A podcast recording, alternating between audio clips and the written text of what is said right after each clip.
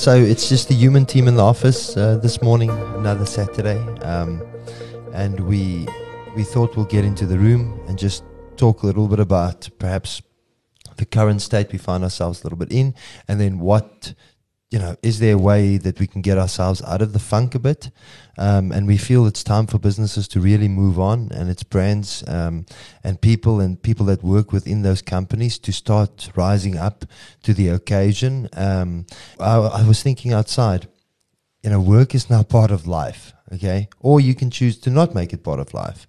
But if you actually now can change your mindset towards any sort of job that's at the moment there, we just look at work a different way. All of a sudden, we have to look that everybody adds a greater big value towards the economy, towards better health systems, towards better care, towards less poverty, towards work job creation, uh, to a better country, you know, and then we have a responsibility at the same time, not just in the work format, then, then with our families, but then we also have it human to human so that we can influence people around us in a way that progresses us forward. Um, and in between that, there might be uncomfortable conversation that need to be have, or decisions that need to be made, or mindsets that need to be changed. But you know, we we have had our stumbles um, in this period. We don't even think we had full capacity in our minds and in our bodies, perhaps in the whole way. But we really are trying to wake up with a sense of purpose and then achieve something and then take it for that and then look at the bigger picture and not just the stuff that we read and see all the time. I think maybe with obviously what we went through with the COVID cycle, um, we're going through. We're going through, yeah, still still happening.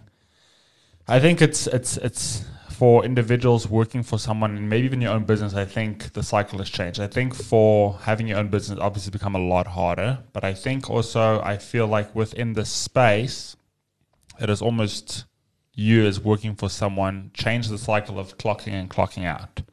I think there's really a time period now where, as entrepreneurs, you have to push a lot more than you did before. But I think that also kind of breaks this down to like individuals working for a company. And I think all of us right now are ch- facing that challenge. And part of, I think, I think it's just not businesses having to redesign themselves, like you said, in terms of like work, Albert, and being part of your lives. I think individuals all of us have to kind of redesign ourselves or re reevaluate ourselves because the times have changed. And I think it's just for companies. It's easy to say for companies, but individuals. I don't. Same even, I don't even know. I'm yeah. Moni, what's your yeah. feeling on that? Uh, I'll be just to your point about getting out of the funk. Um, it's been a little over two months, and obviously all of us are conscious and very sensitive it's not something we say lightly when we say it's time to get out of the funk, it's time to move on a little bit. We are, like I say, conscious and sensitive to all the circumstances. Everybody's story is a little bit different. Everybody's going through something slightly different. But um, I think for us as a business, the beginning of this, in when we got to a point where we realized it's time to shake things up a bit, it's time to refocus or re-strategize to adapt and keep with the times. Um, you know, the new way of doing business. We call it the real economy. Um, I think for us, I sp- don't want to speak for the team, but for me, it was almost a fear of mediocrity. Um, not becoming a statistic or not becoming just another business that's you know you try your best and you do your best but at some point you have to start doing something a little different to make sure I do not become a st- statistic. I don't have to lay off my people or you know, I think that that for me was getting out of the funk. That fear was really a um, motivator for me to get out of the funk. Obviously, what I expose myself to every day, my mindset that I wake up every day, that played a big role. But um, I don't know. I, I no, uh, Dean has such valid points there. Um, I would now come back to it now. I was going to say, like, um, on the fear thing, it's interesting because it's been two and it's been two and a half, two and a half months or whatever, and I think personally, my um, emotions have been like up and down. And the Mm. times where, or the days where I feel the most fear or uncertainty are the days where I create not the greatest work at all. Mm. Like it's just about getting through the couple of things that need to be done.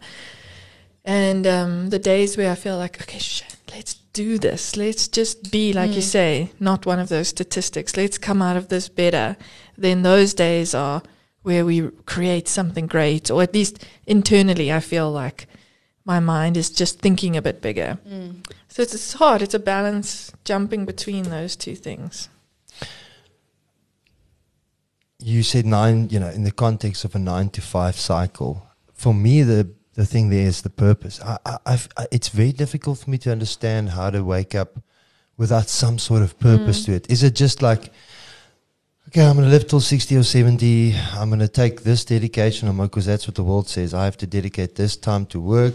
And then I'm going to live through that. But in between that, I'm going to have, you know, I'm going to also spend lack of time with the family and then uh, with friends and, and, and have a hobby. And, and, and I'm just like, well, if work and family and that sort of space is the two biggest spaces, why not, why not have such a sense of purpose in both? In the downtime and in the off time, but that the, the what you do every day has a belonging in all of those categories, and I feel that that's such a uh, uh, and it's an exciting time for me because you guys play a different role. I see, you know, I've always felt I've always seen things a little bit more inclusive, and now I just feel like we're, we're family here. All, the, you know, Dumi and Josh and Luke and uh, the, the Room 206 team and everything that we do, and then our clients that support us and still, still in this time, and then the uh, sacrifices that we do with the time that we put at the office for whatever else we want to do in our own personal lives. If we don't have a sense of belonging and purpose in all of that for not just the clients that we work with, but that for ourselves, I just don't know how between all of this, what we spoke about, the pandemic and what's hanging on everybody's heads and the fear of what's still coming and what's not happening and every day going through that. On top of that, you don't have any sort of purpose in what you do home and at work. I don't know how you do it. And for, for I'm, you, you said it's Phyllis Fierce statistic, you know, that was 100%. We don't come from a place where we just rub this off. We didn't just smooth through this. Yeah. It was a tough time. We had huge cut, budget cuts from our clients, and we respected those budget cuts, um, and then had to ensure we adapt ourselves to to to still say, well, this is our purpose to you, and that's an extreme value for your brand and for your business. We had to adapt everything. On top of that, we had to deal with our own personal stuff at home, and then our personal emotions, and then roller coasters that we had internally at the business. I was failed in many ways as as the um, I failed as a leader to, in many regards in these couple of months. I learned a lot about myself, but most impressively, I've learned about you guys. And I'm not always the best way. Uh, I have a love language, different love languages, um, and one of them is not to be so nice always with compliments at the office. Um, but I, but I'm I'm Your love language is giving people food. and money and cars and no no no and hugs. um, it's um, I'm just I sit in a grateful place, and I think that we want to show our, everybody a little bit of who we are. Because if you if you're going to do business with us, if you're going to come into this world with us, and we're going to come into your world, now's the time more than ever to really extend that partnership philosophy and understand who you're getting in business with and how we think and in the best of times and in the worst of times. You know, something I was thinking about the other day is like, I think what lockdown did to us, it gave us a timeline. It gave us an endpoint. So it was like, survive three weeks, survive an extra two weeks. Um, then it was survive till the next level, survive till the next level. And for some industries, um, or for most of us, it was like, okay, cool. So the business needs to survive for three months. Then things will start to go back to normal the reality is they won't, but in your mind, you kind of almost have to give yourself a timeline. So I was listening to somebody talking about the events industry the other day, and they had said when lockdown first happened, they had started thinking about how, okay, if they just have enough cash flow for three months, then they'll be good. Mm-hmm. And the reality is now they're starting to think, they need to survive until February next year, mm. you know? And although I guess with the events industry, it's probably a little bit easier to have a timeline or whatever. I think the challenge to myself as I'm sitting here, as I'm listening to everything and as I'm dealing with everything every day is there is no timeline for our business. There is no uh, hold on another two or three months or six months or nine months and things will change. It's what are we doing right Mm. now? What are we doing today? What can we do? Yeah. What are we in control of and can we change? And I think, but it goes back to that fear thing. Whenever you feel scared, you sort of reverse back to this, like just hold on until. Um, and I think that doesn't get us anywhere. It doesn't make me very productive. It doesn't make me do great work. And I think for myself, I think as of today, I'm going to be like, I'm going to f- forget about that mindset. It disappears. Is what are we doing in the current environment every day? Because what COVID has taught us is anything can change at any time. So there's no holding on. There's no, all our clients will have more money by January, you know, and we can't, we don't know. We can't tell. So what can Yeah. we, what can we do?